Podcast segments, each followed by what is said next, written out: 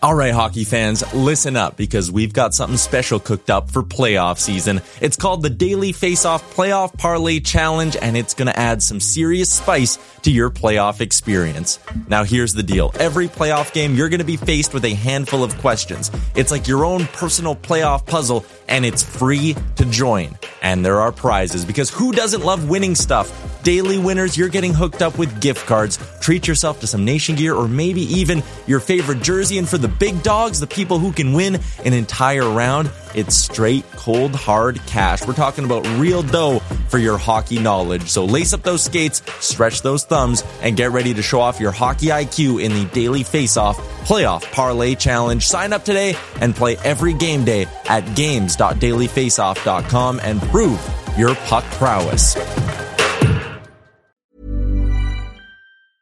I'm Sandra, and I'm just the professional your small business was looking for. But you didn't hire me because you didn't use LinkedIn jobs. LinkedIn has professionals you can't find anywhere else, including those who aren't actively looking for a new job but might be open to the perfect role, like me. In a given month, over 70% of LinkedIn users don't visit other leading job sites. So if you're not looking on LinkedIn, you'll miss out on great candidates like Sandra. Start hiring professionals like a professional. Post your free job on linkedin.com/people today. Ready to pop the question? The jewelers at BlueNile.com have got sparkle down to a science with beautiful lab-grown diamonds worthy of your most brilliant moments. Their lab-grown diamonds are independently graded and guaranteed identical to natural diamonds, and they're ready to ship to your door. Go to BlueNile.com and use promo code LISTEN to get $50 off your purchase of $500 or more. That's code LISTEN at BlueNile.com for $50 off. BlueNile.com code LISTEN. Can you see it? Did you notice? Checked, but the puck comes right to Pettersson, who tries a bank pass for Boeser. In with a shot, he scores! A moment's notice. At arm's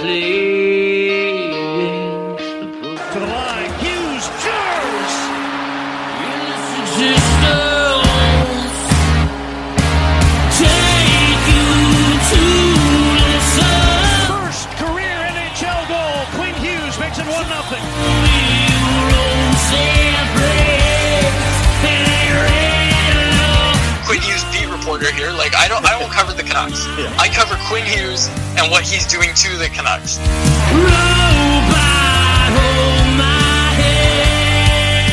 just wave the guy and get Demko involved. I wanted them in in Valentine's Day. Wow. We should do a radio show together. right on. I want to fist bump you right now. Burrow steals, cutting in, shoots, scores!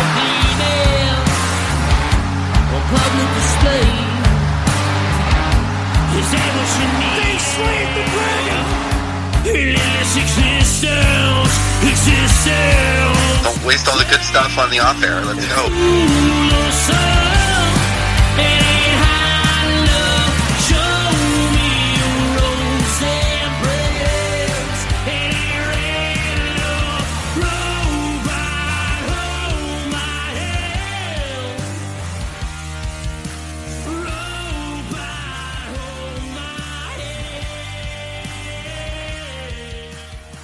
Hello, Canucks fans. Welcome back to another episode of the Canucks Conversation. My name is David Quadrelli, and joining me now, fresh off his Botchford project night, is Chris Faber. What's going on, man? Uh, yeah, it's exciting. Uh, exciting week for sure. Uh, everything's been going like really good. I met with Tony Gallagher yesterday. Uh, got some awesome quotes about Jason Botchford from him. That's what the article's about. Um, it was an incredible day, man, from start to finish. You know, like the morning skate was was so crazy because I, I wanted to talk to the core four that Botch talked about last year. You know, Boeser, Pettersson, Stecher, and Horvat. And Pettersson didn't end up skating that day for the morning practice. It was an optional one. But uh, when he heard that I was writing about Jason Botchford for the project, he said like he would give me like some time, and he came out. We talked about him for like five minutes. So just like Pettersson coming out and doing that was incredible. And then all in all, it was a pretty awesome day. Got to you know attend the game in the media box, uh, paid meal, which was solid. Boneless chicken thighs, which are one of my favorites. Always good to have that. And uh, yeah, all in all, it was a great day, man. Great week, and uh, excited to get this article out. It's looking like it'll be coming out next weekend, I believe, after uh, all the trade deadline drama goes down, which we'll talk about a lot, I'm sure. Yeah, exactly. Like Elias Pettersson's a good dude. I'm really glad he did that for you. And I got a sneak peek. You came for lunch in between morning skate and uh, and your game night, and that was awesome. Hearing what he had to say about Botch, and I really like. I've been tweeting it all week. I'm really excited for this article. Like really excited. And I know it's going to be awesome. And yeah, I can't wait to see what you come up with, man. Yeah, I haven't really wrote anything else in the past like three weeks, just because I've been like 100% focused on this article and trying to make it like the best thing I've ever wrote. So uh, I think it is at this point. Like reading it back, they also told me like shoot for 800 words. I'm at like 1900 words right now, so it's a little bit longer than maybe some of the other uh, articles in the Botchford project. But I think um, they understood, and you know, getting the artwork from Georgia Twist was just like the icing on top, and yeah, there was a lot of things like I kept saying like, oh, I finally got the final piece of the puzzle. Like first it was getting the artwork from Georgia, but then it was you know Pettersson actually coming out. That was another perfect piece of the puzzle. And then you know I get to talk to Tony Gallagher, a guy who helped out Jason so much in this market when he got here, and like that was kind of like, okay, I got to stop adding pieces to this puzzle because now I have like almost too many pieces, Yeah. and like I'm almost starting to feel like pressure putting this article together. But I'm just I'm excited to get it out there, and uh, and I hope people enjoy it uh, because I like really enjoyed uh, writing about it because I know some people have mentioned it's like oh it's nice of you to do that to botch or do that for botch.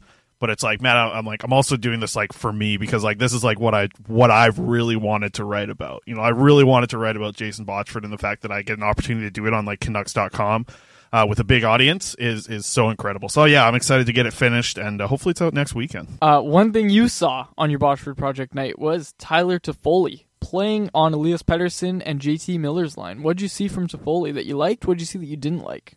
Man, okay. So getting him on that line is not where anybody really expected him to be there. I think I floated it on the Yeah, I emergency shut that shit down. Yeah. I was like, "Shut up, Chris, you idiot." yeah, nobody thought he was going to end up playing with Pettersson and Miller, but he does. They have a pretty good night. Um, obviously, score the goal with JT Miller getting the pass from Tyler Toffoli on the point there, and he redirected in front.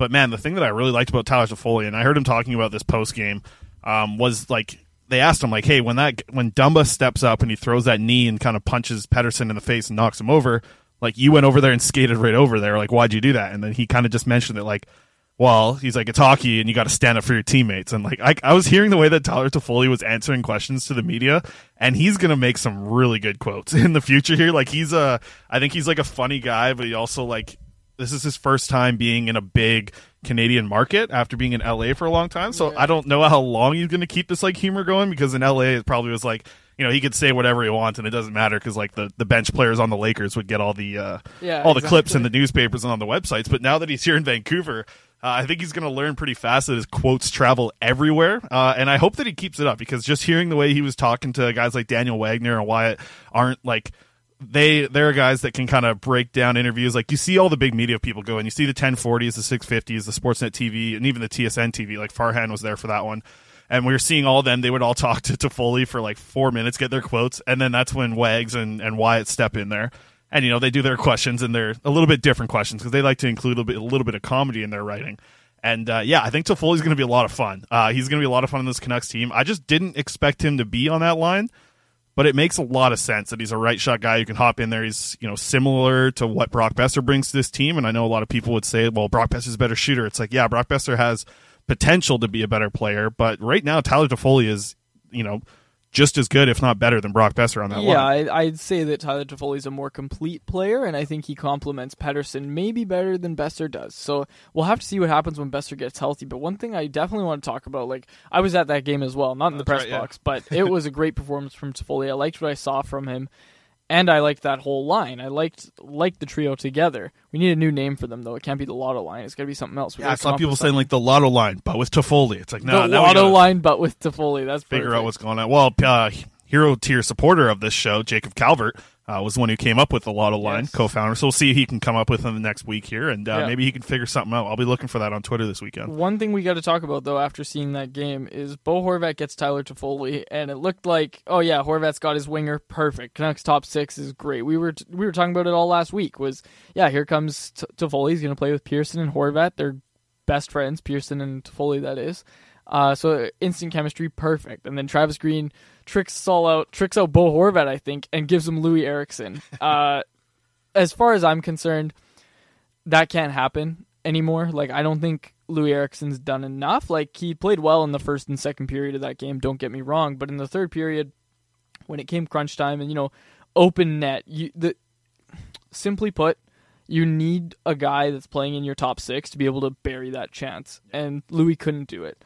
Yeah, and I mean, like Louis can't do a lot of things that you see a guy like Zach MacEwen do. I mean, Louis not going to bring the physicality. There's so many times where Louis has a guy lined up on the tracks and he just kind of turns his body, puts a stick in instead, and just kind of like slides by him. And and you bring up a really good point about yeah, a top six player needs to bury that every single time. Uh, or at least like nine out of ten times, but with Louis, like he's he's burying that like one out of ten times, which uh, kind of like moved me into buying a Louis Eriksson jersey as well. People are giving me uh, Oh, crap yeah. on Twitter for that. People don't even believe you. No one yes. believes me, but I bought one of these uh, Chinese New Year Louis Eriksson jerseys because it was on uh, clearance special. Uh, so I will wear that in one of our next. Uh, as soon as that comes in, I'll be wearing that for our uh, Canucks uh, opening the cards from Zephyr Epic uh, live stream video for sure. But um, Tyler Toffoli on the power play. What did you like about that? I loved it, man. Like, you know, we we talk about it. Like Newell Brown's wanted somebody for that spot for a long time, and he hasn't really had it. You know, Brock Boeser's not really, really great in the bumper position, and Toffoli was. And I liked I liked what I saw for sure. And like, you know, I think it gives the power play an added advantage of having like, you know. Horvat and Toffoli can work the puck to each other, right, from the bumper and the net front, right, and I, I liked what I saw from him for sure. Um, and I, one thing I want to talk about Toffoli though is his puck puck retrieval was Yeah. really good, especially on the power play. Like I, it was very noticeable for me. And like you know, we we in this market know how important puck retrieval on a power play is. We see Ryan Kesler do it when he played with the Sedins, right? Like you know, it's not a take a shot, misses the net, okay, it's done. The opponent's clearing the puck. No, it's get on that puck and get it back to uh, Quinn Hughes, or in Kesler's case, a Henrik or Daniel Sedin. Um, and that's what we're seeing Toffoli do, and we saw that last game. And I definitely like to see that from him on that power play unit. And I think he really does bring a new element to the power play. Yeah, uh, that's the perfect way to talk about him on the power play. And what you bring up there was talking about what he does without the puck and retrieving the puck is huge too. And we saw it very early on. I think it was like his very first shift, and there's like a 50-50 puck that kind of gets in between the defender's skate, and he kind of toe drags it out, goes around the guy. The crowd goes nuts. Like that was just kind of like, oh, Toffoli's here, and he's he's a skilled player, like Yeah. with the puck and retrieving the puck. But I think what we saw, even in just game one, was his ability to move the puck up ice with those guys. And you know, it's tough coming into a lineup and expecting to know where to be on the ice, where to Yeah, go on a yeah. breakout. But the fact that he was just so skilled and he's playing with guys that are so skilled in JT Miller and Elias Pettersson, like, like yeah, like I, I almost think that you know. Monday there was so much talk about Tyler Toffoli. I mean, shit, we came in here and did an emergency podcast, like, and the radio waves all throughout the week were so much talk about Toffoli. And then Wednesday happens, the games happen, and like almost died down a lot. But man, like we're gonna start to see over the next little bit that Tyler Toffoli is gonna make a huge impact on this team. He's a guy that's uh, 100% a top six player in the league, and the Canucks just don't have enough of these guys that are 100% top six guys. Like we're seeing, like you mentioned, Louis Eriksson still needs to slide in there. Jake Virtanen, though he's been you know excellent this season at times, he's definitely not in that realm of being like a top six guy for sure in the NHL. But that's the other thing. It's like so Toffoli's not playing with Bo Horvat. That's where I want to see him. To me, it makes a lot more sense to have Jake Virtanen in the top six than to have Louis Eriksson in the top six. I'd say it almost makes more sense to have MacEwen too. right? yeah, I think so too. Yeah. I think Travis Green's starting to trust. Like you know, we heard Jim Benning talk about how he thinks MacEwen's an NHL player, and he said we think. So that's the whole, whole organization, right? Yeah, it's not just Jim and John anymore. Yeah. Maybe Travis is in there. exactly. So you know, if MacEwen's if MacEwen's able to play that two way role, that's exactly where he should be. Is that second line? Because we talk about it almost every week. It feels like we're talking about how the second line is really like a secondary shutdown line for the Canucks. Like it's it's the they get the tough matchups, and I think if MacEwen can continue to thrive in those matchups, I think he could get some top six time over Virtanen. for, Because for that reason, though, like if you think about it, the the line doesn't really have to be a second shutdown line if Toffoli's on it. Like that line can go up and match up against other teams' top lines in the NHL and be okay against them because they have players like Pearson and Toffoli and Horvat. Like if that's the line that's going up and match, it's not really a shutdown line anymore. Yeah. Like now they actually because we we talked about it a couple of weeks ago. We're like, okay, if Louis Eriksson's on that line, they're going into the playoffs. Or Zach MacEwen's on that line, they're going into the playoffs. All they need to do is not get outscored by the other team's top line. And now, like, if you have Tyler Toffoli on that line, you have a way better chance of that. And that's Yeah. going to open up opportunities for a guy like Jake Virtanen to go play with the top line of JT Miller and Pettersson. And yeah, he's going to match up against other teams' best defensemen. The thing that I like so much about that is because Jake creates so much space, it's good for him to move around other teams' top defensemen and open up more ice for JT Miller and Elias Pettersson.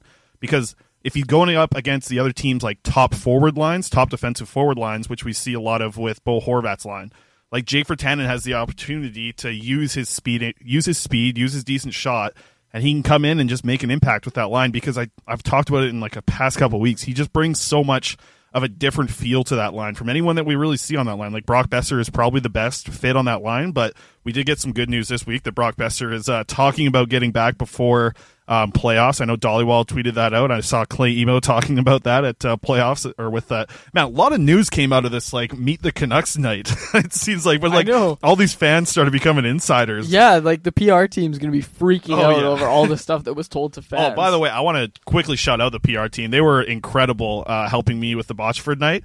Uh, ben Brown, uh, Victoria, Stephanie, uh, even Chris was there as well, talking to all those folks. They really helped like set up the interviews, and even with you know Pettersson not being available to media, they the fact that they went in and got him and brought him out, and you know got me one on one time with Horvat and Stecher and all these guys. It was uh, great, and they uh, helped out a big time. I got, I guess, I got to shout out Drancer and uh, JPAT as well. They helped uh, get through as well. I mean, JPAT talked to me for like 30 minutes on the record for this article, and I told him, I'm like, okay, I just need like two quotes from you, Jeff, and we went on for 20 minutes. But I like, I wasn't going to stop him talking about Botch, obviously, because I, you know, I love to hear all the stories that he had. And man, Tony Gallagher, though, some of the stories I can't share here online, but he told some awesome stories. Uh, I might have to talk to you off air about these kind of things, but there are some hilarious stories from up in Penticton and just kind of some of the stuff when he moved over here. So maybe a, maybe a Patreon Maybe a episode. Patreon Dude, episode. I, I would bet that Tony's down to come chat. yeah, we'll have Tony Gallagher on. Just He was crazy so stories. much fun to talk to. I was kind of worried because I'm one like I walk in there and I even like said it to him off the start. I'm like, we're from like such different generations, and like it'd be even more for you being younger. But like, you know, like it's it's it's like strange to have such a good conversation with someone that's like so different in age than you. But Yeah. like even like we walk in to go sit down and have lunch, and we're just before we even like get seated or before like the server even comes up and asks us like how many people are you, we sh- like we just start talking about Markstrom. Like I was like, "Hey Tony, nice to meet you. I'm Chris Faber." And then we start talking, and then just boom, like right into like how good Markstrom's been this year, and if he can keep it up in the playoffs. He was just an awesome guy to talk hockey with. Yeah, like that. That's definitely gonna have to be a Patreon episode. But I gotta, would be fun. I gotta ask you something, Chris. We're talking about Jake Virtanen. Is it just me, or has Jake Virtanen really like struggled lately? And I just pulled up his game logs because I have to see if it wasn't just me doing the eye test and not even looking at the goals. But two goals in his last ten games, and quite frankly, I think he had one of his worst games of the season against Minnesota. Well, you read those stats even wrong too. It's like one goal in his last nine. So like, Oh, sorry. you know that's even even worse than two and ten. But mm-hmm. Yeah, you bring up a good point. That's because he's been moving around. You can see it with his just time on ice. He's not playing with Pettersson a lot. Uh, he's not playing on that line with Miller and Pettersson a lot because he's back down to twelve minutes, fourteen minutes at five on five, and yeah, like I don't know that line. That line at times is running really hot, and then at times they just kind of get like faded away into games. You know, like sometimes that Gaudette, Virtanen, and Roussel line is just so effective because they're getting involved so much that like they're the best line in certain periods for the Vancouver Canucks when they're at five on five, and they don't get a lot of ice time. They might be the line that gets you know close to the least, aside from maybe the Beagle line. Which uh, we probably need to talk about as well because that fourth line is mixed up. And uh, as we're recording this, Justin Bailey already has two goals in his first uh, game back with the Comets. Um, but yeah, I think that Jake Virtanen fades a little bit because he's not put on a pedestal like he is when he's with Pettersson and JT Miller. And I, I talk about it a lot. Like I've already ranted about it this episode, but his speed just bring something that's going to open up more ice for Pettersson and Miller to shoot. And we saw Miller's work on Wednesday, just ripping the puck for a couple shots. He not only he scored two goals, he rang one off the crossbar, I believe, and and one off the post. If, if definitely hit the post once, maybe twice, but he had a good game when he was electric, just firing the puck. So yeah, I, I like Jake Virtanen in that spot, and I know that he's not the type of guy that would be on every single team's first line, but the way that he plays and the way that he skates just fits perfect on the Canucks' first line. I think. Well, that's the thing. Like, I was watching that Minnesota game, and there were like more than a few moments where Jake Virtanen had a brutal turnover. like, there was some dude, laughing up in there. yeah, it's like painful to watch, and you're just like, what is he like? What's he seeing out there? You know what I mean? Like, I don't know. It was just like, was the press box laughing at him? Is that what Once or once or twice, like there's a couple of passes where it's just like, oh come on, Jake. Oh my god! I also yeah. fun thing about Jake Virtanen. So some people know that I started the um, Movember campaign for him to shave Yeah, yeah. his little pencil mustache. Yeah. Is what I called it. Yeah. Um, so I passed that along to him in the locker room when I was in there, and he apparently he was happy with it. Uh, he wasn't mad. I told Ben, uh, Ben Brown was there. And Jake Virtanen walked by, and I was like, "Oh, do you think I can get a chance to just talk to Jake about the Movember thing I did about him shaving his mustache, and he's like, he's like, oh yeah, that's right, that was you, wasn't it? And I was like, yeah. I just wanted to make sure it was like cool because like we were raising money for a good cause, and I just told him like, you know, we raised almost seven hundred dollars.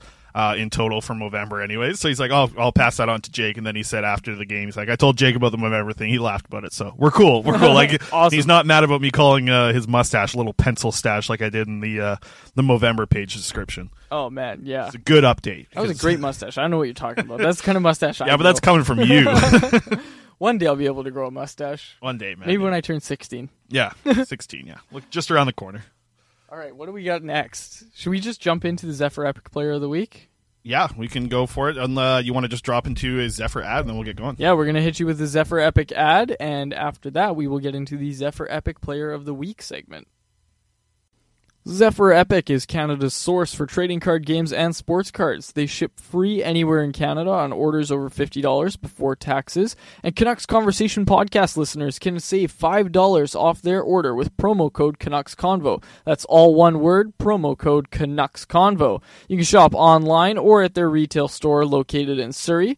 Once again, that was Zephyr Epic. You can follow them on social media to be part of monthly contests and ticket giveaways. Search Z E P H Y R Epic on all platforms. And a huge thank you once again to our sponsors, Zephyr Epic and Parallel 49 Brewing. This takes us right into our next segment, which is the Zephyr Epic Canuck of the Week, uh, Zephyr Epic Player of the Week. The name kind of changes every week on Twitter, but we put out the poll this morning. Chris, why don't you pull up those poll results? Because I actually haven't looked. That's the thing Chris and I do is we don't look. We try and see uh, what the fans voted on and what uh, what they had to say. So our options this week, the Canucks had two losses, so it wasn't a great week for us.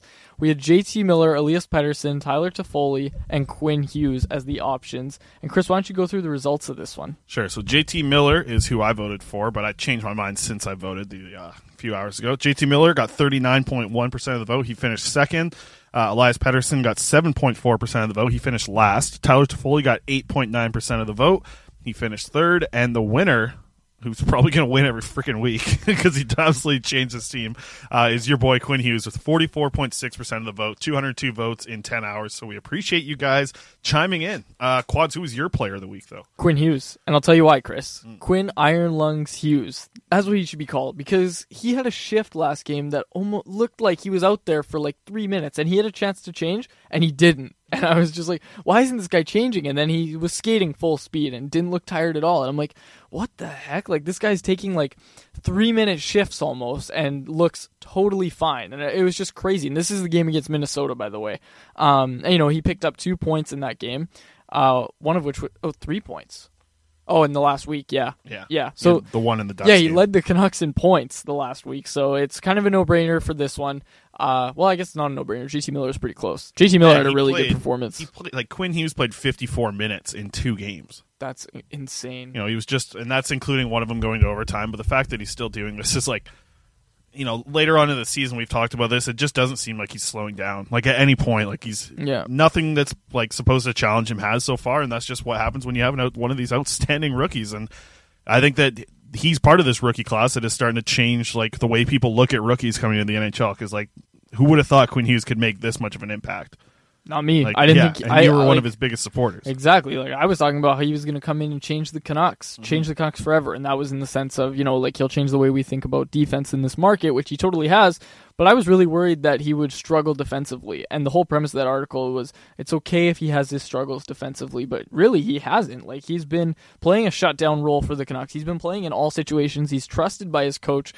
Basically, in the first month of the season, it was oh, it was clear to Travis Green that he had a legitimate number one defenseman in Quinn Hughes, and you know, like there's there was a lot of talk, especially earlier on, of people saying like Quinn Hughes is still not the team's best defender. It's Alex Edler for sure. And you know, uh, back in my Canuck Way podcast days, I dismantled that take because that pissed me off. But yeah, like now it's no question Quinn Hughes. He's promoting the other podcast. No free ad squads. Hey, Um, they, they don't do it anymore. Once I left, they just shut it down. So um, but yeah, you mentioned that, and you mentioned Alex Edler as well. In those two games, Alex Edler second most in ice time with 43 minutes.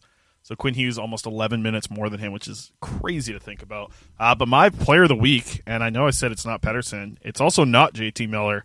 Uh, it's not Quinn Hughes either. My guy is Tyler Toffoli because Wow. I think that yeah, he he got an assist in his first game. He had a struggle to jump into a lineup and make an impact, but he didn't struggle really. Like that's a struggle for a lot of players, but not for him. He jumped right in. The fact that there was, and it, you know, it's such a small thing, but when and I mentioned it earlier in the podcast, but when Matt Dumba sticks out that right knee, catches Pettersson, pushes him over, and you know, Toffoli goes over there and just gives him a little shot in the back. Like people have been asking all the time, like you don't need to go kick the guy's ass every time they hit Pettersson. But if somebody does a play that looks borderline dirty, someone has to do something. And you know, Toffoli went in there, just gave him a bump in the back. That's all he did. And then when the whistle happened, he went over and he grabbed him. Right after that, he went over and grabbed his glove. All that's all we've been asking for is just take your glove, grab the guy's face, turn his head a little bit. You know, you don't have to break the guy's neck, but get your hand in there and you know mess with his face a little bit. Be like, you know, after you hit, like if I was playing sports and someone went off and hit my best player on the ice, I'm not going to just be like clapping on the bench, but yeah, that's cool, nice hit by the other team. It's like shit. No, like we need this guy more than anyone on this team. I don't want you to be okay hitting my top player. I'm going to make it so that, you know, when you do hit my top player, you notice like, you know, that's uh yeah, I laid out Pettersson, but shit, I got that guy shoved his glove in my face. He was pushing me after the whistle like do like all that. that. stuff, right? Like Yeah. exactly. And Yeah. and Tyler Toffoli did that not only on that one play, but on like multiple occasions. I just kept looking at Yep, him yep. when the whistle happened. He was getting involved, maybe not like a Antoine Roussel or a Jay Beagle does after the whistle, but he's on that top line. JT Miller's a guy that can hold his own. We saw him fight uh, Matthew Tkachuk the other night. I mean, like JT Miller's a guy that can play physical. He had a big, huge hit against Minnesota Wild as well. But man, it, that's what makes Toffoli, you know, exciting to see on that line and exciting for this team's top nine. Because if Brock Boeser comes back and he doesn't go back to that line, you know, maybe Jake Virtanen or, Bo, or Brock Boeser hops on that Horvat line, and that line dynamic changes so much. You know, it's still like looking at it when Brock Boeser comes back, the most sense makes for Tyler Toffoli to go on that Horvat line. And I'm wondering, like, what do you think made Travis Green not do that? Because it seemed like everything made sense for Tyler Toffoli to go there. The only thing that kind of doesn't stick out is like the best right winger you have right now is Tyler Toffoli, and the best scoring line you have is Pettersson and Miller. That's the only thing for me that makes sense that he was on that line. Yeah, and you know, like that that does make sense, and that's main that's the main part of it, right? Is is just what you just said. And one thing I want to point out is I wonder if there's almost like a oh shit, I'm really quiet. I wonder if there's almost like a thing like okay, we got a new guy, let's give him a rep with Petey. Mm. Pearson got it. Mm. JT Miller, who everybody was touting from the rooftops as being Bo Horvat's next big winger, that he can play with Horvat. This will solve everything. That's not what Miller turned out to be. He turned out to be Pettersson's winger. Um, Poor Bo, man. Bo, Bo's like every time someone comes in, it's just like this is the perfect guy for Bo Horvat. Have fun playing with Pettersson and Miller. it seems like that every time. No, exactly, and that's and that and that's the like. I guess it's not really a problem, but you just feel bad for the guy, and like you know, Travis said at the opening media availability, which I was- which I was at, not a big deal, but uh, he said at the opening media availability was you know last season I gave Bo the opportunity to kind of vent to me about having to play with such shitty wingers. That he said in a nicer way, but Yeah. that's exactly what he did. He, he gave Bo the opportunity. He's like, all right, like let's hear your concerns, your frustrations. Bo said nothing. He's like, yeah, just working hard. Like, you know, I, I wasn't there, but I can assume based on what Travis told us is that, yeah, like Bo Horvat's not a complainer. And I don't think he's complaining now that he's not playing with Toffoli, but at some point, you got to give him somebody other than Louis Eriksson, especially when Louis Eriksson, you know, Bo Horvat was working hard on that shift where they almost, they could have taken the lead and Louis Eriksson misses an open net.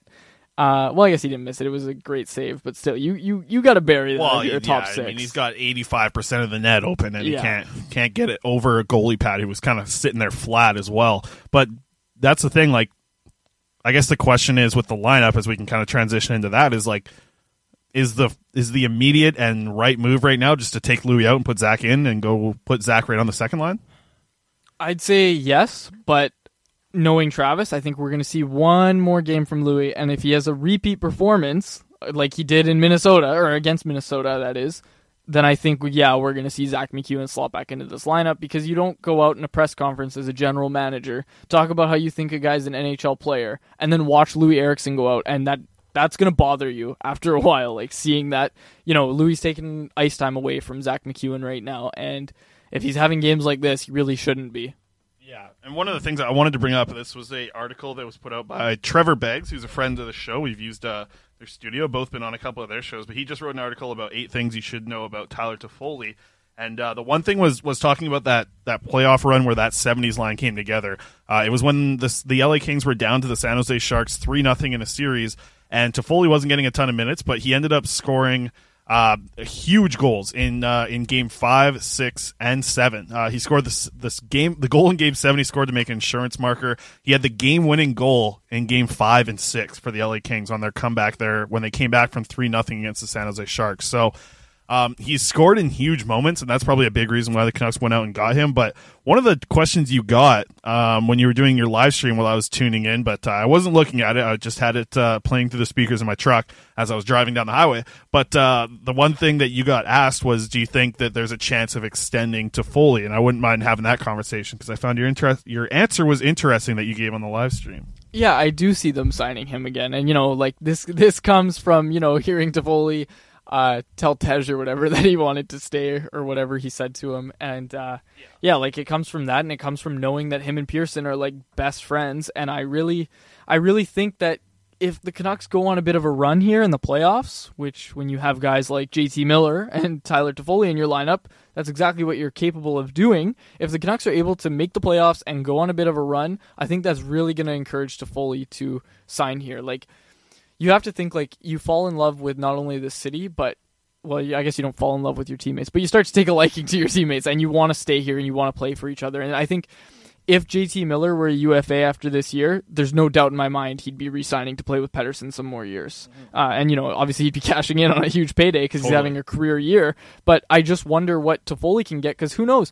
Maybe he is the long-term option for PD, and Brock Boeser can slot down with Horvat. Like Horvat and Toffoli on your right side, those are two really good right wingers on a good team. Like, you know, we talked about it for years. Like, the Canucks' first line is like an a good team's like third line. You know what I mean? Yeah. But now it, that's not it at all. Like the Canucks are turning the corner here, and they're no longer a rebuilding team. Everybody knows that.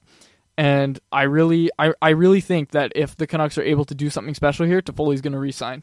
I think it's going to take something special to be able to fit him in the cap. That's the only problem. Mm-hmm. And I get that, you know, when he signs that contract, he signs it uh, after the 2016-17 season, a year where he, you know, was just one year off of having the 31 goals. He had 16 that year, and since then he's kind of dropped off a little bit. He went from 24 goals in 17-18, 13 goals in 18-19, and then this year he's up to 18 goals in 59 games. So that's the interesting spot because if you look at where he's at in like how old he is, I believe he's 28 or 20, he'll be 28 when he signs a contract, I think, in the free agency. But that's that's the interesting spot because when you're at that age, you're going to want to sign something that's you know four years at decent money. It would be great if he signed a two year deal in Vancouver at you know four point five, but then that's going to make him thirty years old on his next contract. So this is the big contract. This is him going to free agency as a guy who was traded at the deadline, who was one of the biggest trade deadline acquisitions, especially with Taylor Hall going on earlier in the year. Like Toffoli was one of the bigger names. If we see Chris Kreider go, maybe he topples Toffoli for that list. But right now, you got to think Toffoli was the biggest name moved in the trade deadline. If he goes to a team and succeeds in the playoffs, his stock just shoots up for free agency because then they're thinking, oh, maybe he only scored 18 goals or 13 goals because he was playing on an LA Kings team that was just falling off, right? And it wasn't, you know, they do have some good top end players there. Like Kopitar is a good player to play with, um, and he had a decent amount of time with Kopitar, but this is the time for him to sign that four to five year deal that we see so much with a guy who's 27, yeah. 28 years old, where he cashes in and he gets five million plus. And the Canucks just, unfortunately, they've they've put themselves into a, into a position with the salary cap where they just can't afford another four to five year at five million plus contract. Because I don't think Toffoli's taking a pay cut, similar to Chris Tanev. Both these guys won't be taking pay cuts after this year. Yeah, no, I agree with you. And here's the thing that someone asked me do you like the Toffoli trade or what do you think about giving up something along those lines? And here's what I don't like. You know, I I don't think I mentioned this much on the emergency podcast, but I've given it some more thought. And yeah, the Canucks are in cap going to be in cap hell, okay? It, nobody's trying to deny that. Nobody's trying to say it's not going to be hard for Jim Benning to navigate this. But we just saw today, cap space can be freed up if you give up an asset. Vegas just did it today. Uh, Toronto did it at the draft with Carolina, Marleau in a first, right? Just for Carolina to buy out Marleau um, it can happen. And that's why, like, if you talk about what the Canucks gave up, I'm not worried about that second round pick saying, "Oh shit, they could have drafted him. They they could have drafted a player. They could have got a real player here." Like, I'm personally, I'm not too worried about that right now. Like, the reason I'd like to have a second round pick around is okay, let's pair that second round pick to go be able to get rid of a contract, get rid of a Loui Eriksson, uh, get rid of a Brandon Sutter, whoever it may be. I like Brandon Sutter. Don't get me wrong; like he's a decent player when healthy. Um, but you know, at that at that price tag, like pairing him along with a first round pick or a second round pick to a team that has cap room, it frees up so much cap space for you. And in a year where the Canucks are talking about going after Tyson Barrie in the offseason, um, I don't know, think the Canucks are talking about that, but a lot yeah, of Canucks yeah, fans yeah, are. yeah, sure. Facebook sure, sure. comments are. Yeah, and then you know uh, Tyler Toffoli, um, Mm-hmm. Jacob Markstrom, Chris Tanev, Troy Stecher, who's probably not coming back. Unfortunately, we'll talk about that very soon. But uh, yeah, like I, I just see that and. I, I worry about them not having en- enough to give up in order to free up cap space because they're going to need it. Like Hughes and Pettersson are going to cash in at Well, the that's same time. that's the thing. Look at the top paid players on this Vancouver Canucks team. They're making six million dollars. Yeah. right? And of course, the cap goes up, but you know it, it's not going up sus- like it's not going to go up a ton in the next couple of years. But when you have six million dollars, that's already what you're worrying about for the next this year and two years after Loui Eriksson. You have Bo Horvat making five plus. You have JT Miller making five plus. Good contracts, I think, for both those people, but. It, it worries you because now you have Tyler Myers as another example of a guy making six million dollars. How do you throw another twenty million dollars possibly into two more players? Like they're not they're making the league minimum rookie salary or not the league minimum, but they're making a rookie salary of just you know under a million dollars plus bonuses takes them over that a little bit. Yeah, yeah. That's the only thing that scares me. And then when you talk about you know you have to give up these assets, it's like I, I don't know. And this is like a conversation we can have about the whole salary cap in a whole. Like I feel like there needs to be a change with something with the salary cap because the Canucks are going to be forced to be put in a position similar to what you know the Toronto Maple Leafs were put in a couple years ago when you have to pl- pay your good players and you simply just can't keep good players. You almost get penalized for drafting so well to Yeah. a certain point, and that's just that's that's crappy because the Canucks drafted Quinn Hughes at seven, they drafted Pettersson at five, like.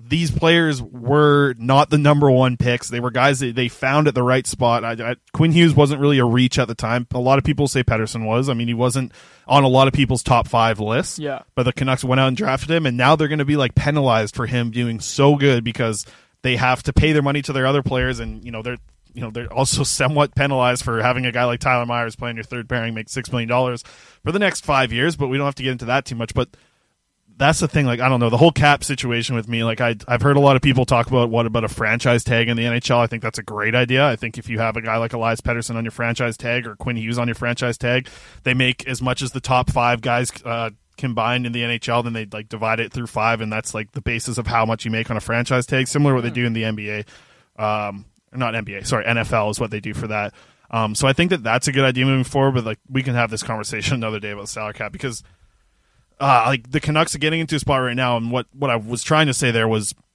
you talked about having to give up a first or a second to get rid of a Loui or get rid of a Brandon Sutter, and it's like, yeah, like they kind of have to now if you want to look into the future and maybe sign a Tyler Toffoli. But then it's like, okay, Tyler Toffoli's now the winger that we have coming into the future, and you have guys like Vasily Podkolzin, and you have guys like Nils Hoglander. But what you don't want is to be two years down the road and not have any more of those type of players coming through. We've seen this with the Vancouver Canucks in the past. This is why some people hate Mike Gillis because he did similar situations like this to just trade so many players for a team that was already really, really good. And he went out and got players to make this team elite, make it the best team in the NHL. The Canucks right now are good, but they're not at that point yet Yeah. where we saw Gillis go out and make these type of trades where you invest in that core that you have built perfectly together that makes so much sense because you have a guy like Laurence Gilman who was just like the perfect guy to put together that group and he did it so well with the contracts. And the thing about the Vancouver Canucks salary caps right now with their players making the money that they're making is it's not the perfect core to start going out and giving away all of your assets right now. That's the only thing that scares me because if they had the right core, they have a couple players that seem like the perfect guys for the right core. But you mentioned it, like they have to now, if they are going to get rid of Brandon Sutter and Loui Eriksson contracts, and hell, maybe Tyler Myers down the road, because if he's if he's going to be a third pairing guy making six million dollars, like that's not great on your team. And if you're going to try and pay other guys, like they now need to make the perfect trades with getting rid of those guys or getting their money away because yeah, like it's you need to keep having Vasily Podkolzins and Cole Linds and Jett Woos coming through. And if you trade away all your first and second round picks, like you can get lucky with Jack Rathbone or Adam Gaudette, but you don't get lucky every single year in the draft. Yeah, exactly. And uh, that's what we have to worry about is, you know, down the road. But that's what I'm saying is when people say you have to worry about down the road, I start to worry about the cap That's just me. Like, and that's that's why I suggest you have to give. You're gonna have to give up assets at some point to uh to be able to get out of these contracts. And you know, like, yeah, like you said, it's almost like the Canucks are getting punished for drafting well, uh, and it sucks. But you know, it's really like the Canucks are getting punished for signing Loui Eriksson to a thirty-six million dollar deal. That's true, too, yeah. and they're getting punished for signing Brandon Sutter to what they signed him to. Um, I think the cap just needs something to change, though. Like there has to be something. The fact that the league hasn't been able to adjust of these guys coming out of their entry level contracts and making eleven million dollars, like there hasn't been some sort of adjustment from the league for that. Mhm. And don't get me wrong, I think that guys like Elias Pettersson and guys like Auston Matthews and these type of guys that come out of their entry level contract and deserve to make ten million plus, they should be getting paid that. But the league just wasn't adjusted to that with how the salary cap is, and that's going to hurt teams that have these type of superstar players in their first couple of years. Yeah, and like I know the salary cap's not really supposed to go up a lot at the end of the season. No, and, But- and a lot of people think that's going to save the Canucks, and it's not. And No. the other stupid things that's going to cost the Canucks is obviously the the Roberto Luongo with three million dollars hurts them for the next couple of years as well. Um, after this year, I believe it's a three year thing left for Yeah. Roberto Luongo. Two two more after this one. Two more after this year, yeah. So that's another thing that's going to hurt, and that's something that maybe we don't talk about a lot. But that's like three million plus dollars Yeah. that they're losing because of that. And yeah, it's uh, there's a lot of crap in the future for the salary cap. But if you look at what Toffoli's going to bring to this team for this year, I like the trade, and I like I don't mind you know giving up Tyler Madden. I had him ranked as the ninth best Canucks prospect coming into this year. So he, I've heard a lot of people say like he's in a lot of people's top fives, and it's like okay. I didn't see him in a lot of people's top fives this year, but I, you know, I had him at ninth. Um, but that also included Hughes and Demko, I think, on my Mhm. list for Canucks Army that we wrote. So Madden was tough to give up because he was, you know, starting to play very well. But we talked about it on the emergency episode. They have centers like Gaudette, Pettersson. They have JT Miller. They have Bo Horvat. All of them are going to be locked down for a long time, um, assuming that Pettersson signs. Yeah. I don't even want to think about Pettersson. No, don't signing. even talk about that. But they have the centers that they want at the NHL level for a little bit, and um, yeah, I think that's why he was open because they have the wingers coming through that are going to help this team. But like I said, it's it's going to just see how it happens in the next little bit here because right now they had to make the move for Toffoli because the Pacific is so wide open. Yeah, exactly. And like you know, there's there's more young guys coming up too that can play center. Like Cole Lind's playing center right now in Utica, and I think this is a good segue for our ride in the bus segment. But let me finish my thought here. Like we have Zack MacEwen too coming up, right? And you know he's progressed really well for a guy who was an undrafted free agent, and like I'm very happy with what the Canucks have been able to find in Zack MacEwen because it's it's kind of like a diamond in the rough, but you don't uh, you don't really expect that to come when you're not you know drafting. So yeah, and he can be a fourth line center if Yeah, you have to. That's exactly, thing, right? exactly. Like he played center. He plays a lot of it. Like when he's down in Utica. You know, he didn't play a lot of it in Utica, but he also hasn't played a ton in Utica this year either. But We'll have to ask Corey about this. But before we get into riding the bus, here is a advertisement from our presenting sponsor, Parallel 49 Brewing Company. All right, guys, before we continue on with the episode, I just want to give a quick shout out to our presenting sponsor. That's Parallel 49 Brewing. You can check out their website, parallel49brewing.com, and check out some of their year round beers as well. If you haven't tried the Jerkface 9000, I highly recommend it. Uh, alongside with the two tricycle beers that they have, they have the Grapefruit Radler and the Cranberry Radler if you want to mix it up with some fruity flavored Radlers on some Sunday afternoons or something. And if you want to go right to the source. You can go to 1950 Triumph Street. That's in East Vancouver. Go out and try their beers. I believe they have something like 40 plus beers on tap. So go try all the stuff from the jerk face all the way to the tricycles. Go out there and drink some beer and uh, make sure you're 19 or older. Enjoy Parallel 49.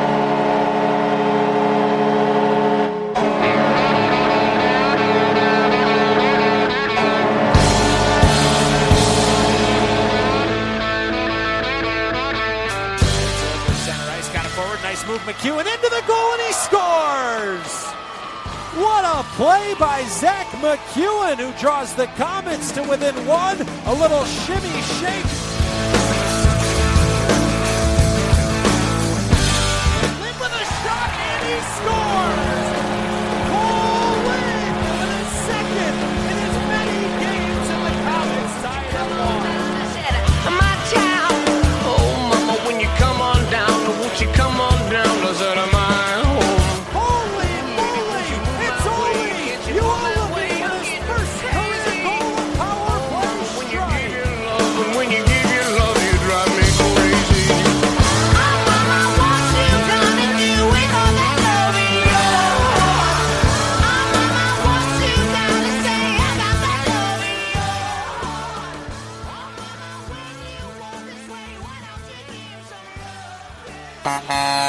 All right, guys, joining us now for riding the bus is Corey Hergott. Corey, how you doing tonight? I'm doing great. Comets are coming off a 6 3 win, so uh, pretty happy uh, Comets Corey right now. Yeah, there you go. One guy we want to talk to you about after that win is goaltender Michael DiPietro. How did he do tonight? He had a couple of tough performances last week. We talked about it. How did he bounce back tonight? He had a great game, 30 saves on 33 shots. Uh, he, you know, he has a habit of making those saves late in periods where he's kind of holding the team in in the game. The Comets kind of uh, they tend to get outshot a fair bit um, throughout most of the season. They were only outshot by three uh, three shots tonight, but DiPietro's done a really nice job this year of kind of uh, you know, keeping his team in games with really, really timely saves when they, uh, you know, the, the Comets are pretty prone to uh, defensive errors. We saw another shorthanded goal against uh, tonight, so I think that was the 14th of the year against them. So they uh, they they have a habit of, um, you know, maybe not looking after their own end as well as they should. And uh, DiPietro's often the last line of defense, and tonight he had a really nice, uh, really nice game. Speaking of like defense, we want to talk about Justin Bailey as well. He got basically one kick at the can up with the Canucks, and he was on the fourth line alongside Jay Beagle. And when I watched that game, I really saw like Bailey definitely brought more offense to that line, but he wasn't really good in his own end. And I know that's something you warned us about when we were talking about bringing him up and putting him on the fourth line. You told us that he's not really um, He's not really great in his own end defensively. So we definitely saw that. But what did you like when you saw Bailey up with the Canucks, and what did you not like? Well, the big thing with Justin Bailey's game is it's always predicated on on his speed. So as soon as he's able to use his speed, uh, going one way or the other on the ice, um, you know he's able to take advantage of that. There aren't a lot of players who can kind of uh, keep up to him. So sometimes what ends up happening with Bailey is you'll see, uh, you know, where when he maybe doesn't have the puck on his stick or, or nobody on his team has the puck, you kind of see him maybe, uh, you know, kind of wondering, almost looking like he's wondering what he's supposed to be doing out there at times. I do think there's time for this player. He's only 24 years old, and I know in the world of hockey, 24 years old is getting close to graybeard territory.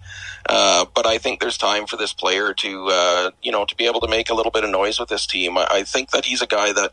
I, think he's a restricted free agent at the end of this season. I personally, I'd love to see him back. Um, and see him back and, and get another shot at a, a fourth line gig here and there and, and be a guy that, you know, can come down to Utica if they need him to and, and uh, you know, be an all situations player for them and pile up some points down there. You think he's up to 45, 46 points now on the season in 46 ish games. So he's, uh, he's having a pretty good year.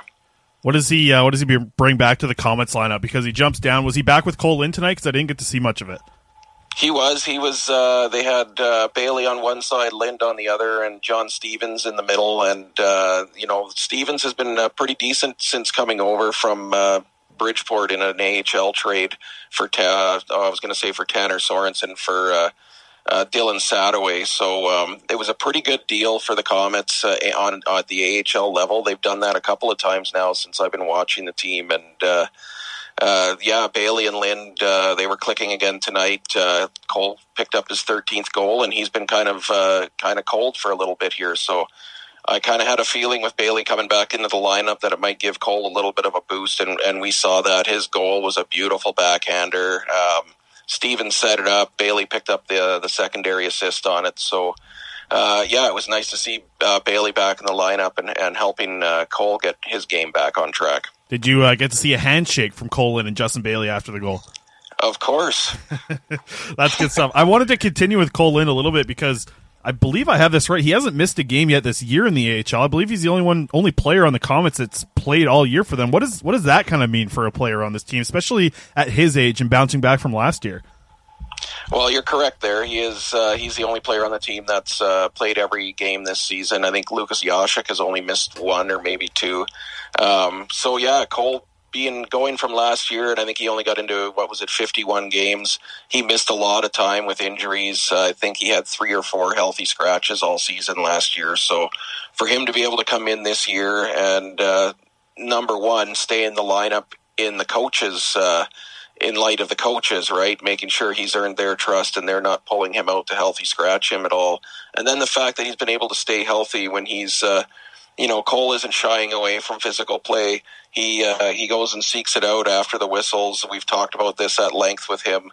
So the fact that he's been this durable this year, and he's uh, you know he's for the most part he's been very consistent uh, with putting up points. He's only uh, you know his last little stretch of maybe uh, I'm not hundred percent sure, maybe six or seven games where he's gone a little bit cold, but um, you know he's uh, he's back in the, on the on the scoreboard tonight, and hopefully that continues going forward here. And you know, on this show, we got to ask you about the NHL guys. So, how did Sven Baertschi and Nikolai Goldobin do?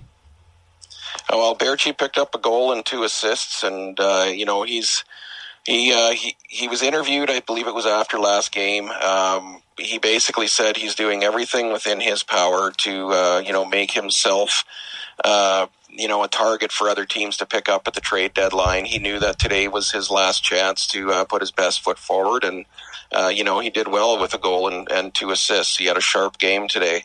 Uh, you know, I, I mentioned this earlier today in a tweet. Uh, you know, for people to enjoy this game tonight because this might be the last time we see the Comets in this kind of incarnation. Uh, they don't play again until Wednesday, so that's after the deadline. This team could uh, have a very different look by this time next week. We've heard names like Olli Juolevi being thrown out in the in uh, trade rumors by uh, by Rick Dhaliwal as a guy that's been asked for. We've heard uh, Brogan Rafferty's name out there. We've heard uh, Baertschi. We've heard Goldobin. Uh, you know, there are a lot of players on this team that could possibly, you know, be valuable in a in a trade deadline deal for teams looking for a, a little bit of a push from below uh, for for their playoff hopes, and uh, you know possibly a team looking for some uh, a bit of a sweetener in one of the younger guys in a deal to, for the Canucks to kind of offload a an Eriksson or or uh, somebody along those lines. So it's going to be an interesting few days to watch how this all plays out.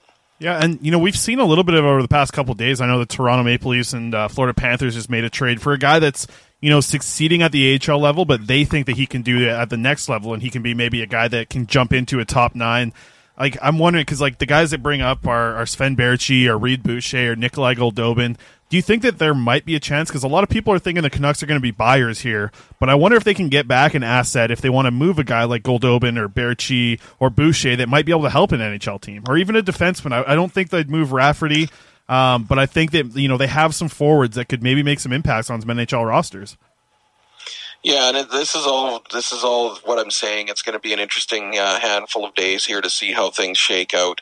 You know, we got to remember there's there are also guys like uh, you know they moved out Tyler Madden in that uh, Toffoli deal. You know, there are other guys playing overseas right now who could uh, be potential uh, you know sweeteners in deals. You, you might see somebody like a Petrus Palmu. Uh, I don't think he's uh, you know has a future with the Canucks, so maybe they can uh, use him in a deal as well or something along those lines. But uh, you know, it's it, this is the thing that kind of worries me as a guy that covers the Comets. Uh, I I would love to see uh, Sven Baertschi find a new home at the NHL level. I'd sure hate to see him get traded to the Devils in a trade and then have him stay down in, in Binghamton and have him, you know, be one of the guys that ends the Comets' uh, playoff hopes when they have to play against them. Same sort of a thing with the Goldobin.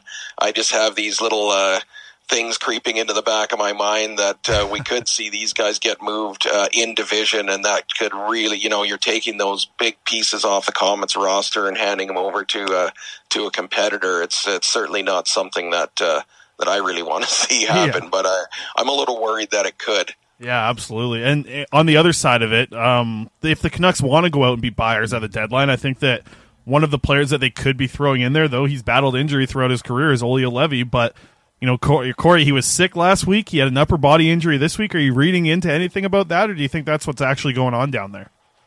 No, I think in this instance that's probably what's going on. I, I don't really like I.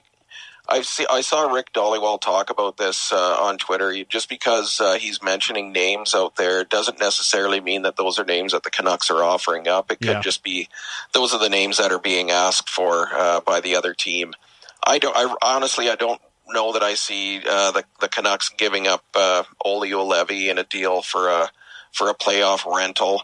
I mean, I know they gave up Tyler Madden in a deal for uh, Tyler Toffoli, and that could very well end up being a just a straight up rental deal. Uh, that's a big piece to lose out of the prospect pool, but uh, I think the I think that the Canucks are going to want to probably hang on to the defenders that they do have, and I wouldn't be surprised to see them, you know, maybe add one or two more. I think that's uh, that's going to be something to watch here. We keep seeing Troy Stecher's name out there, and if he gets moved out uh, without another defender coming back, it's going to be really, really interesting to see who uh, Travis Green decides to trust with playoff minutes up in Vancouver off of the Utica roster. Yeah, absolutely. It's going to be an interesting couple of weeks here. Um, we're, we're kind of out of time here, Corey, but there, it was announced this week that the uh, Utica Comets will play an outdoor game. How cool is that? Just, uh, I guess, initial thoughts on that. I'm pretty excited for it. I haven't really dug too far into it to see uh, exactly what the dates are and that sort of a thing, but I know it's against uh, the Syracuse Crunch, and that's uh, you know that's the the team's biggest rival. Um, they're going to have uh, special jerseys made up for that game, and uh, the fella Eric, uh, I can't remember how to pronounce his last name, so I'm not even going to try. Uh, but Eric, uh, that works for the Comets and and does all their jersey design and and that sort of a thing, does such a fantastic job. We've seen so many very very cool jerseys and logos come out of this guy. Uh, so I'm looking forward to that aspect of it, and uh, you know it's kind of cool. It'll be kind of fun to kind of cover an outdoor game at the AHL level. That'll be a first for me, absolutely.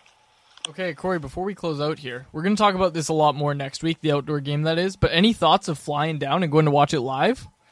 Oh man, if I had the money and the budget, I'd uh, I'd be in Utica for sure. Uh, I'll tell you guys, uh, that's a bucket list item for me. Just getting to uh, the Adirondack Bank Center uh, to actually watch a game and and take in a Comets game live after watching them for three seasons now and, and seeing how uh, rowdy that fan base gets and and uh, and uh, just the whole experience there in that building that's that's definitely something that's a, it's a bucket list item for me. I don't know that it's you know realistically going to be in the budget anytime soon, but it's uh, definitely something for me to uh, kind of sit and dream about.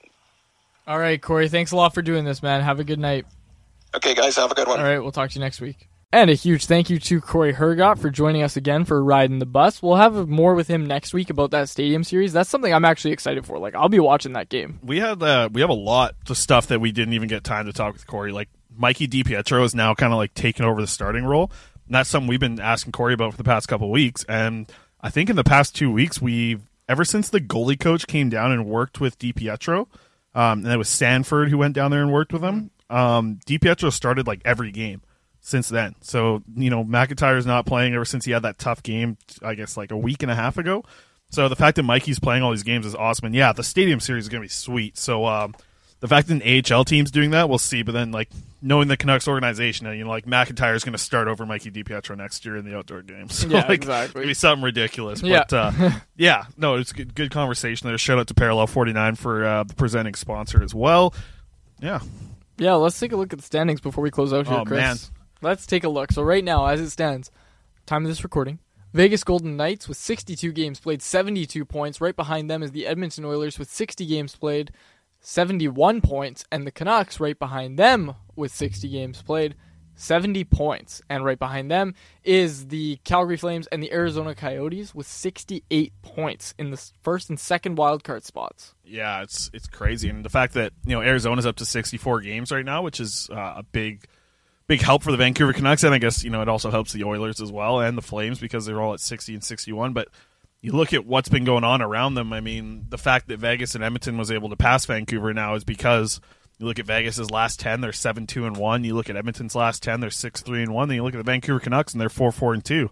I mean, they just came into a, a six game homestand where you know they were riding hot, and a lot of people were thinking like, "Wow, this is this is where they can stretch that lead in the Pacific." You know, get four or five wins out of this homestand, and you know, obviously they're not going to get to that point, but Boston on Saturday is just going to be a huge test. I mean, that's Yeah. as we're recording this, the best team in the NHL right now. Yeah. And I wonder what that one game against Boston can can do to a management group that's going into a trade deadline because this spot that you get to right now, I know so many people talk about wherever you're at in American Thanksgiving, that's where you you are. If you're a playoff team in American Thanksgiving, you're going to be in the playoffs. Like, yeah, okay, but like we're 60 games in now, we're three quarters of Yeah. the way through, and you have this game against the best team in the NHL. It's a perfect measuring stick to see where your team would stack up against a playoff team. And I wonder if the Canucks, you know, are are pushed to making a move here if they come out and they lose four one to the Boston Bruins on Yeah. Saturday night. Do they think they need more firepower? Yeah, exactly. And you know, one thing I'd like to add is they got smoked last time they played the Bruins. And Mm-hmm. last time they played the Bruins, Matt Grzelcyk threw that hit on Pettersson that launched the Canucks into this tirade of starting fights and like, you know, the Canucks. I, I'd let you know. hmm, How do I say this? I want to say the Canucks are a different team than the last time they played Boston, but they've just lost a ton since they last played Boston. So, I, I'm but they've really, also played some good games and also 100%. outshot a lot of teams since Yeah. they played Boston as well. So I can agree with you. Like your your point is is correct because you know Jacob Markstrom won them so many games uh, for a little bit of that run, especially going into that Boston game. But coming out of it, they've played some really good games, and you've heard Travis Green talk about it. We've heard some of the players talk about it that they think they're playing some really good hockey right now, and for a while they you know they were playing good hockey but they were also getting all of the bounces they were getting all of you know dominating on like some of the analytics that were showing that Yeah. something was going to fall off but the fact is if they can keep up that good pace of play you know you can you can just outbeat that out that analytics counterbalance that's supposed to come here and um, if they continue to fire shots like they have in the past little bit and get shots on net, I mean, the first period they dominated uh, against Minnesota Wild. They were like controlling two thirds of the shot share, which was huge for them. Um, and Jacob Markstrom just you know didn't have one of those games where he's he's won that game. He's made that game be a three one game a lot this year, right? And he just Mhm. he didn't happen to have that against the Minnesota Wild. And I, I don't think you can rely on Jacob Markstrom. We've been saying it for a long time. He he can't do that every single night. He's going to do that a lot of nights, Yeah. but he can't do it every single night. Yeah, exactly. So game's gonna be on tonight. This is coming out Saturday morning. Who do you think is the first person to throw a hit on Matt Grzelcyk, a big hit, and Oh, really answer this? Yeah, I guess you know Grzelcyk's not uh, not a big defenseman. I think that anybody is going to get in there on the. I, I think Roussel is my bet. If I had to choose, if I were betting man on that, I think Antoine Roussel gets in his face right off the bat. I think he's uh, he's the kind of guy that remembers stuff like that. I think Jay Beagle's going to give him something after the whistle. Um, and you know, like I, I wonder how much he skates against the Pettersson line, and I'd like to see what Toffoli messes Oh, around. that was Toffoli my answer. anything, I was gonna know? say Toffoli's my guy. I think it's gonna be Toffoli is the one that goes after him first. Do- you think that um, it's going to take any change in the roster? And I mean that by you know a Brock Boeser coming up, or a Justin Bailey coming up, or a different player coming up to get Toffoli off of that line, or do you think that it's going to be something that you know if it, if if it's not working at five on five, then they move it around, or do you think it's going to take a roster player like a Brock Boeser coming back to change that, or So even Josh Leivo or something like that? So it's either going to take a roster player or Jake Virtanen having a really good stretch of games on that third line. Mm. Other than that, there's no way. See, I don't know if they move him up if he starts playing good on the third line. Like I, I think it's Yeah, yeah. You know, like if if that third line starts to have success, you kind of expect success out of the other two. So who do you bring up if there's no roster returns? That's that's the question. It's like you you have to fix the top six with Loui Eriksson Yeah. getting him out of there, and it does make sense to you know position it a little bit. But you know, Travis Green when he does make a line change, he doesn't like mixing up three lines. Yeah. And the right move, I think, is to move Virtanen up to the top line with JT Miller and Elias Pettersson. You bring Toffoli down with the Horvat line, and then you play, you know, a Zack MacEwen or a Justin Bailey type on that third line. Hell, maybe a Sven Baertschi, even though it probably won't happen, but like a player like that on the third line. And, you know, Travis Green just doesn't like to you know, he puts his he puts his lines in a blender sometimes during games, but when he has like time to think about it, he almost like doesn't want to mess around with so much Yeah. of the lineup. He just likes to make one little switch or one player comes in, one player comes out. That's why we see so often like there's not a lot of NHL teams where a guy who was sitting out for like what was it 12 games in a row Loui Eriksson sat out. There's Mhm. not a lot of NHL teams that have that guy playing on their second line and jumping in and out of the lineup in a second line. Like that's what the Canucks have and um I'd just be interested to see Zack MacEwen get in, man. I I know that um, we'll know more obviously by the time this podcast comes out. But if Zack MacEwen hops in on that line, I'll be uh, I'll be a happy fella for the big On the. Pettersson line? no, sorry, with um instead of Loui Eriksson. Oh, okay. So Toffoli stays on the first line. Yeah, I think okay, Toffoli yeah. will stay, and I, I think that the Canucks should make a switch for Zack MacEwen coming in on Saturday. Yeah, no, I agree with that. and you. with Boston in town, like you know, they're a team that you're going to have to match with the physicality, and Zack MacEwen makes a lot of sense for me. Yeah, yeah. I, I totally agree with you on that one. All right. Well, I think that's it. You got anything you want to add before we close out? Uh, no, I got um, obviously the Botchford Project article will be coming out sometime next week. I'm going to be handing that in just after the trade deadline to the Canucks.com.